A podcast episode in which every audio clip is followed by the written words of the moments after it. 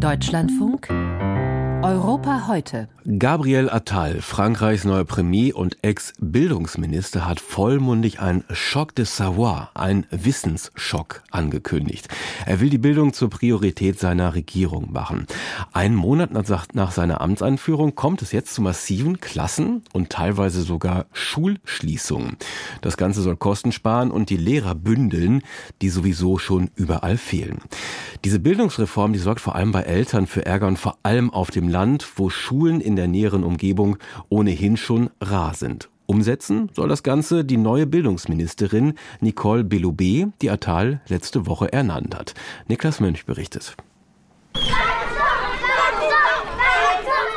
Trotz des Regens marschieren an diesem Morgen etwa 80 Leute durch das kleine Dorf Malais-le-Grand im Burgund, südöstlich von Paris. Ausgestattet mit Schirmen, Mikrofonen und Lautsprechern laufen sie in Richtung Schule. In der ersten Reihe die Kinder. Wir sind nicht zufrieden, skandieren sie. In ihren Händen halten sie Schilder. Rettet unsere Klasse. In der Grundschule von Malais-le-Grand soll es ab nächstem Schuljahr eine Klasse weniger geben. Die Konsequenz? Größere Klassen. Anstatt 22 Kindern werden sich ab September 35 Schüler ein Klassenzimmer teilen müssen. Für die Eltern ist das unverständlich. Sie fürchten um die Bildung ihrer Kinder. So auch Aurélie. Die Schule wird überlastet. Die Lehrer werden weniger Zeit haben für die Kinder, insbesondere für die, die Schwierigkeiten haben.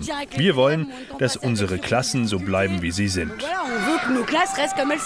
Malais-le-Grand ist kein Einzelfall. Im Departement Yonne werden knapp 30 Klassen gestrichen, in anderen Gegenden werden sogar ganze Schulen dicht gemacht. Seit 1982 wurden in ganz Frankreich mehr als 17.000 Grundschulen geschlossen. So will der Staat Kosten sparen, in Zeiten von Lehrkräftemangel diese effizienter auf die Schulen verteilen.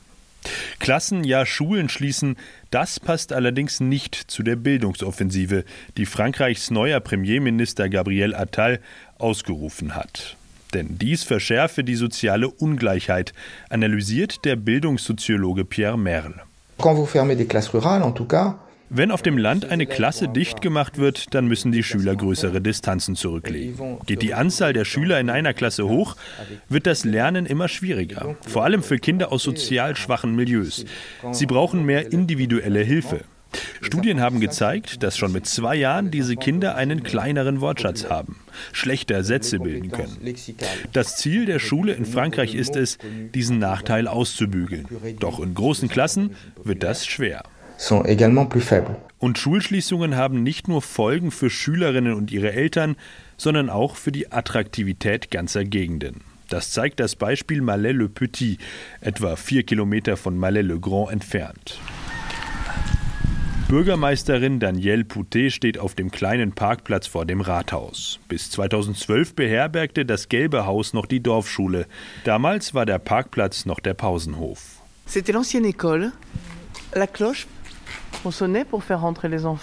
Sie zeigt auf die alte Glocke über der Tür. Die habe man damals als Gong benutzt, erinnert sie sich.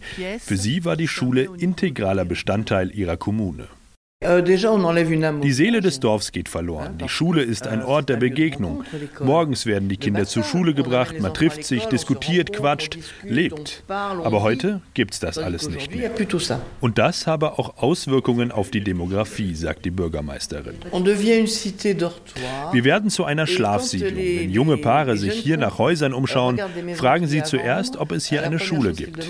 Und wenn wir dann Nein sagen, gehen sie woanders hin und kaufen dort. Dort, wo Schulen weniger werden, sich also der öffentliche Dienst zurückzieht, herrscht oft das Gefühl, vergessen zu werden. Vom Staat, von der Regierung, von den Parteien.